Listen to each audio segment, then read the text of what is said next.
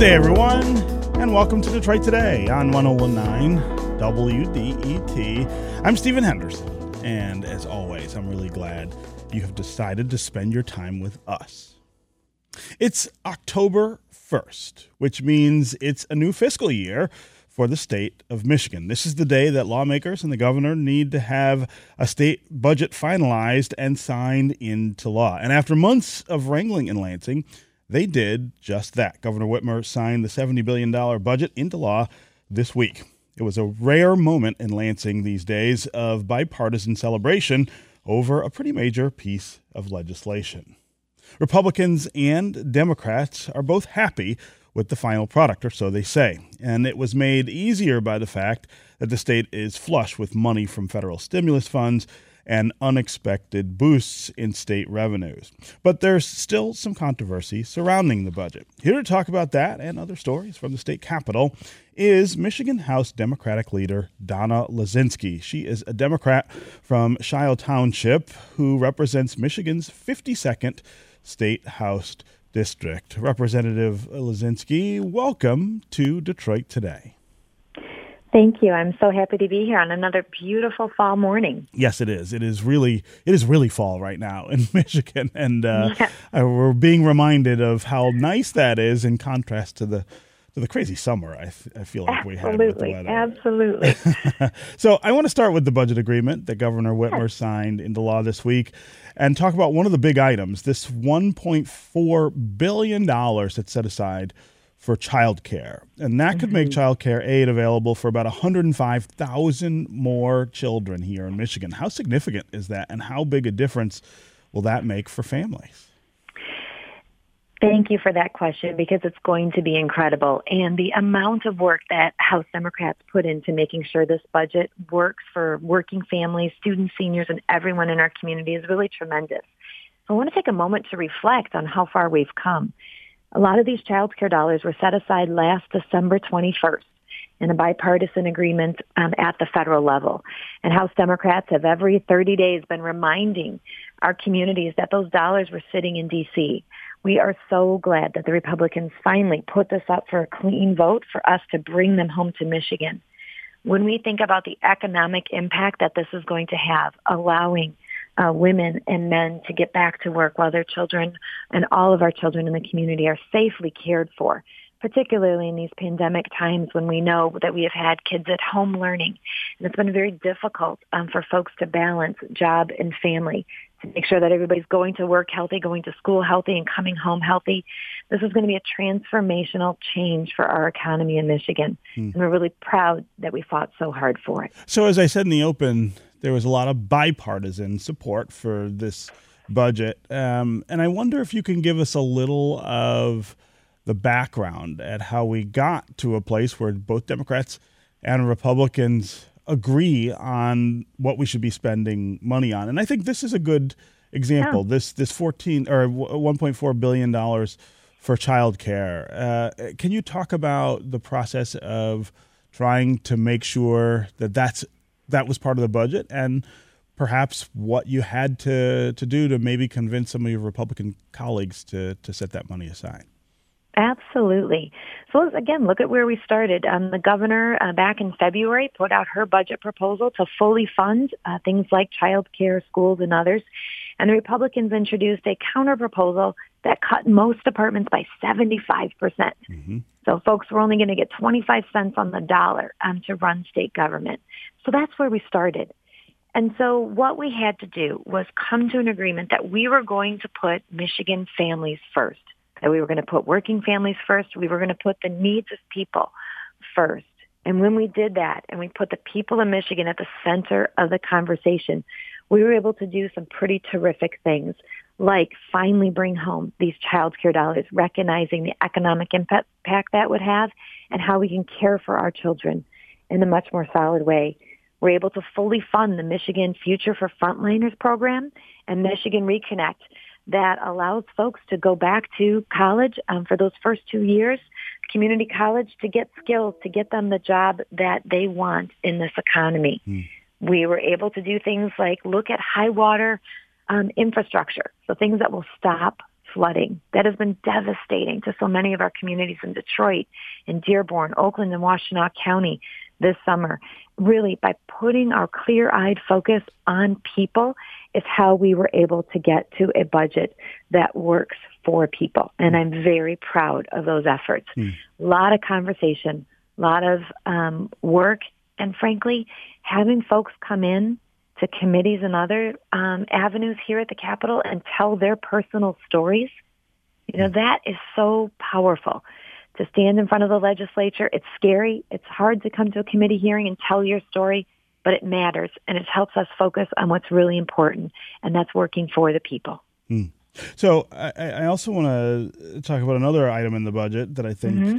is really interesting. There's $14 million in there to help local governments prepare for extreme weather and coastal erosion. Uh, of course, that's an area that's really badly needed, and yeah. those of us who live in southeast Michigan really can attest after this summer to how badly we need to, to spend some money paying attention to those things. We've just seen one catastrophic flood after another, and we can only really expect uh, that pattern to get worse as climate change advances. But $14 million doesn't really seem like that much money when you think about the scale of this problem and the price tag to really address it. We're talking about billions of dollars needed here in Metro Detroit. So, should Democrats have worked harder to get more money into the budget to deal with this? Thank you. And I do appreciate that perspective. And I am not going to disagree with you. That $14 million, I believe, is just the start. We have to remember that we have the American Recovery Plan dollars passed under the Biden administration a couple months ago that's going to allow us to do generational change. Um, it's going to be similar to me, the opportunity we have to when we built the interstate highway system. And we are going to be using those dollars for infrastructure items like looking at the resiliency of our sewers and dams and other structures. When we see, as we saw and, and we talked about at the beginning of our conversation here, this crazy summer of weather we have. When you have two to three hundred year storms happen in less than two to three weeks, we know that we are in uncharted areas and we need to make sure we have the infrastructure dollars to deal with that. And so absolutely, there are going to be more opportunities with the billions of dollars that are coming from the federal government to address those infrastructure needs. And I believe, and I will fight for that $14 million to be just the beginning. Hmm. So uh, when you say just the beginning, in practical terms, mm-hmm. what does that mean? It means that we know we have projects and areas of study in Detroit, in Dearborn, in other areas in water and sewer infrastructure, in uh, high water infrastructure, dams, um, seawalls, and others that local communities have identified as immediate needs to protect their communities. These infrastructure dollars coming from the federal government have strings attached to them. Sometimes so many strings they trip over them we trip over them trying to get to the money.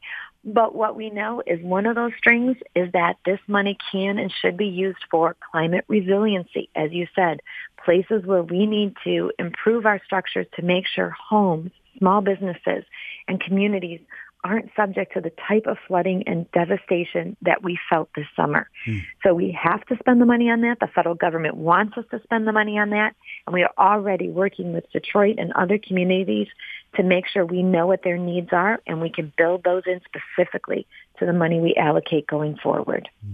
I'm talking with uh, Donna Lasinski. She is a Democrat who represents uh, Scio Township in the Michigan legislature. That's Michigan's 52nd state house district. She's also the state house minority leader. We're talking about all the things that are going on in Lansing these days, and especially the new budget that takes effect today, October 1st, 2021, and the things uh, that are different about that budget, the things that the state has decided to invest in here in uh, in the state of Michigan. Uh, we'd love to hear from you during the conversation as well. What questions do you have for Michigan House Democratic leader Donna Lasinski? What questions do you have about the new budget that was signed into law by Governor Whitmer this week and how it might affect you or your community? What do you make of the fact that the budget only spends $14 million in helping local communities prepare for these crazy, extreme uh, weather events that we've uh, been experiencing? And what do you make of uh, the other parts of the budget. As always, 313 577 1019 is the number here on the phones.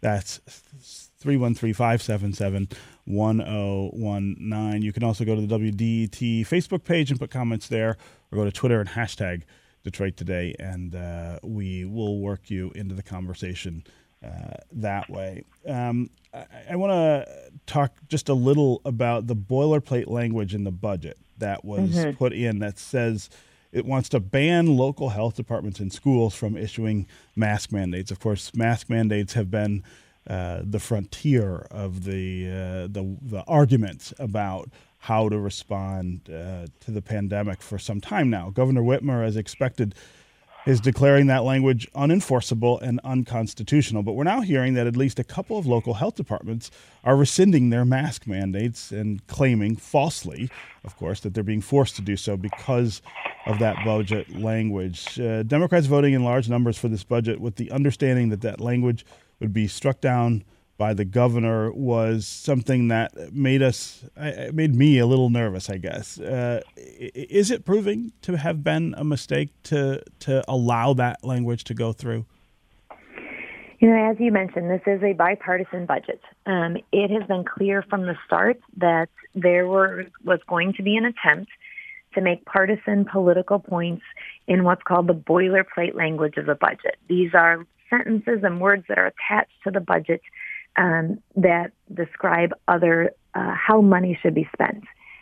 The language about masks is purely political. It is working to score partisan points with a political base and to get them riled up.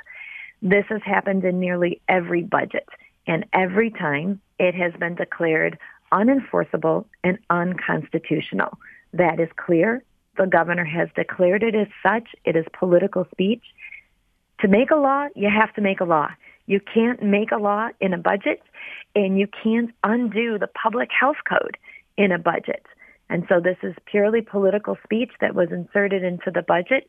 We do so much good in this budget around investing in public safety, body cameras and professional development for police, investing $2.7 billion in mortgage assistance and home repairs and water affordability. We do so much good. Um, yet a partisan shot was taken in this budget. It's unenforceable. It's unconstitutional. And our public health departments will continue to stand to protect the public, particularly our vulnerable children who are not yet eligible for vaccines and who need to have the safest protocols in school.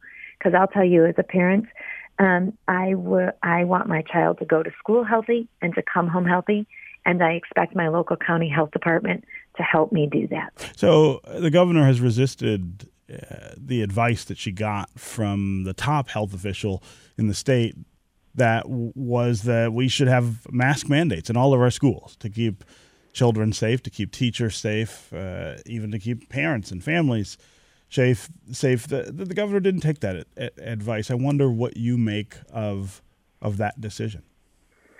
You know, as we look across the state, our local communities have been very clear that they want to have control over the public health in their community.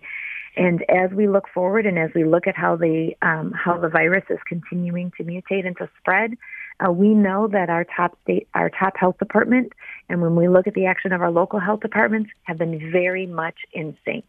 And so I am very proud of local communities taking responsibility for their community and putting out there uh, the measures that they know will keep their local community safe. I anticipate that they will continue to do that and we will continue to have the conversation. The governor and all of us have been very clear that we are following the science on this. Our public health departments have put local residents first and I know that they will continue to do that both for residents and for school children. Hmm. So we've got a number of questions on Twitter about mass transit. Dave says, What, if anything, is being done to prepare the way for regional transportation in southeast Michigan.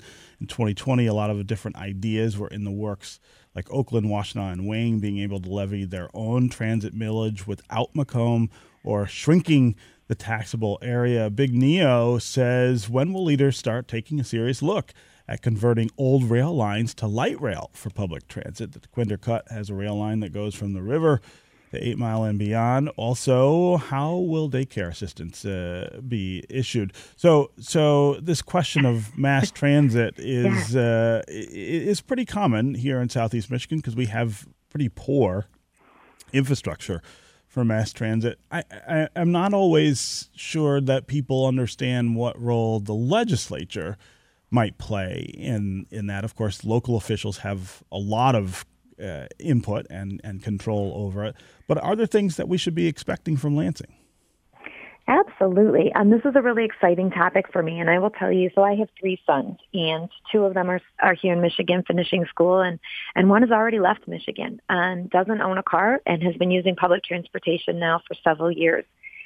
And what I know is that if we are going to have true economic opportunity here in Michigan, when we look at you know, big job opportunities and providers who want to come to our state, they have consistently said that our lack of strong public uh, transportation and infrastructure is a key ding against our state.